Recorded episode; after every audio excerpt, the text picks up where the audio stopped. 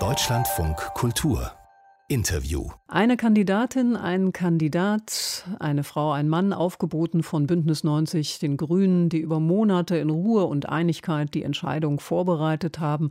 Robert Habeck und Annalena Baerbock. Annalena Baerbock wurde es dann bekanntlich die erste Kanzlerkandidatin ihrer Partei Bündnis 90 Grüne. Und es sah ja auch gut aus. Aber dann, sehr schnell, fing sie an zu stolpern, zu holpern, Unstimmigkeiten im Lebenslauf, abgekupferte Stellen im Buch, Peinlichkeiten, Einkünfte zu spät gemeldet, Unkenntnis über das Land, in dem sie kandidiert. Und erst leise, dann lauter wurde gefragt, ob er, Habeck, nicht doch der bessere Kanzlerkandidat gewesen wäre. Will ich jetzt drüber reden mit Susanne Gaschke, Journalistin, lange bei der Zeit, jetzt für Welt und Welt am Sonntag. Sie war mal Oberbürgermeisterin von Kiel, SPD-Mitglied, da ist sie aber ausgegangen aufgetreten. Und jetzt hat sie ein Buch geschrieben, eine politische Biografie über Robert Habeck. Morgen Susanne Gaschke. Hallo, guten Morgen. So ein Buch hat ja bekanntlich eine lange Vorlaufzeit. Haben Sie, als Sie sich für die Habeck-Biografie entschieden haben, schlicht aufs falsche Pferd gesetzt? Denn Kanzlerkandidat ist er ja dann doch nicht geworden. Ja, das kann man natürlich so sehen, aber ich glaube nicht. Also ich habe mich das, oder es wurde ich natürlich auch viel gefragt, ich habe mich das natürlich auch gefragt, als Frau Baerbock dann ähm, Kandidatin wurde, aber mich hat einfach von Anfang an Habeck interessiert. Also das war für mich ein Ausnahmepolitiker, ein Mensch mit einem unheimlich interessanten Lebenslauf, auch außerhalb der Politik, der einfach unglaublich viel zu bieten hat, der sozusagen seine Partei, die Grünen in Schleswig-Holstein, auf eine ganz bemerkenswerte Weise äh, geöffnet hat über die äh, grüne Kernklientel hinaus. Und das hat er dann ja auch auf Bundesebene Ebene weiter versucht. Und äh, ich fand das einfach, ich fand, da war unheimlich viel zu erzählen. Und immer, wenn man ihn beobachtete, war auch unheimlich viel zu beobachten. Und auch die Leute äh, zu beobachten, die ihn beobachten, war spannend, weil Presse hat schon eine eigene Art, mit ihm umzugehen. Also ich fand, da konnte man so aus dem Vollen schöpfen. Bei Frau Baerbock wäre mir ehrlich gesagt gar nicht so eingefallen, was ich da hätte schreiben sollen. Nun kennen Sie Habeck inzwischen ja etwas besser. Beide sind sie aus Schleswig-Holstein. Ist er angesichts dessen, wie der Wahlkampf läuft, immer noch traurig, nicht der Kandidat zu sein? Oder freut er sich, weil er dann in vier Jahren antreten kann, wenn es Annalena Baerbock diesmal nicht geworden ist?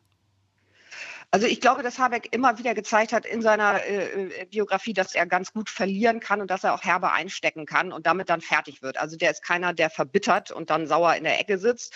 Ich glaube schon, dass die Enttäuschung groß ist, ja. Denn äh, ich nehme an, dass also Habeck war in seinem Leben immer sehr erfolgreich darin. Das ging im Schultheater los und dann ging es bei den Grünen so weiter. Äh, und eigentlich bis heute, also Leuten, wenn er was wollte, klarzumachen, dass er eigentlich der bessere äh, Kandidat für eine Sache ist. Und dass es im Interesse aller doch wäre, wenn die das jetzt mal einsehen sehen und ihn machen lassen. Und ich nehme an, dass er nach dieser Methode, die er also schon äh, ziemlich perfektioniert hatte, auch versucht hat, mit Frau Baerbock zu reden. Es war ja, es war ja schwer zu verstehen, warum die Grünen, ausgerechnet die Grünen, eine so wenig transparente Entscheidung fällen. Nicht? Also man hätte da doch eher eine, also noch, noch 2017 haben sie ihren Spitzenkandidaten mit riesigem Aufwand mit Mitgliederentscheid äh, bestimmt. Da war Habeck ja auch schon recht erfolgreich gegen Cem Özdemir. Ähm, ich nehme an, er war überzeugt, dass er Frau Baerbock davon überzeugen kann, dass es ganz gut wäre, wenn er das macht. Und das ist ihm nicht gelungen. Also da hat er sie offenbar völlig unterschätzt. Also sie hatte da ja eine, eine Hartnäckigkeit und eine Überzeugtheit aus, dass sie die richtige sei. Da war offenbar nichts zu machen. Und das wird schon, das wird ihn getroffen haben. Er hat ja auch in der Zeit also ein, ein langes Interview gegeben, also Stunden nachdem die Nominierung äh, verkündet war, äh, wo doch sehr deutlich wurde, er hätte das gerne gemacht, hat von einem, einem bittersüßen äh, Moment gesprochen. Ich nehme an, der war doch in dem Moment vor allem bitter.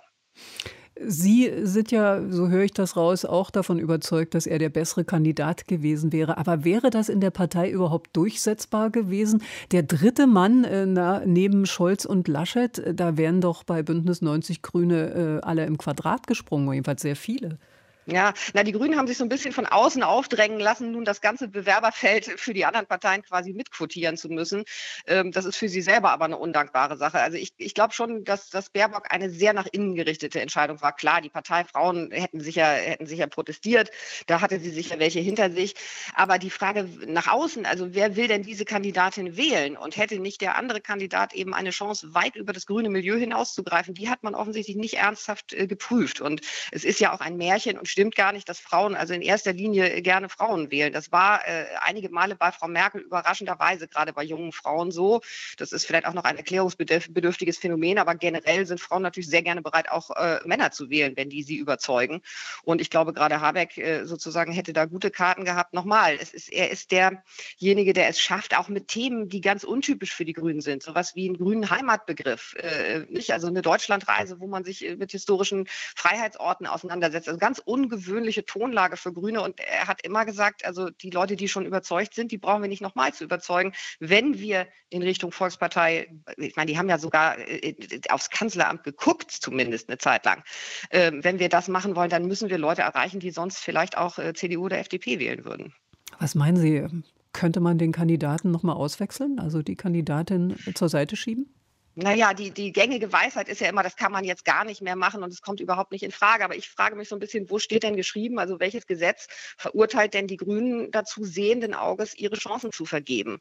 Denn das wird ja nicht besser. Also in diesem Wahlkampf ist ja für Frau Baerbock gar kein Zauber mehr drin. Das ist ja, die, da ist ja jede Leichtigkeit weg. Das tut mir auch leid. Also es ist sicher sehr schwer, wenn man jetzt so unter Beobachtung steht. Das, das provoziert ja praktisch die, die nächsten Fehler. Also ich glaube eigentlich, ein, ein Befreiungsschlag könnte unglaublich kühn sein, also von den Grünen und äh, sie sollten es, sie sollten es riskieren. Aber ähm, die Lebenserfahrung äh, und, und äh, Beobachtung von Politik sagt, wahrscheinlich werden sie es nicht machen. Susanne Gaschke war das hier im Deutschlandfunk Kultur. Ihr Buch Robert Habeck, eine politische Biografie, die das erscheint bei Heine. Danke für das Interview. Gern.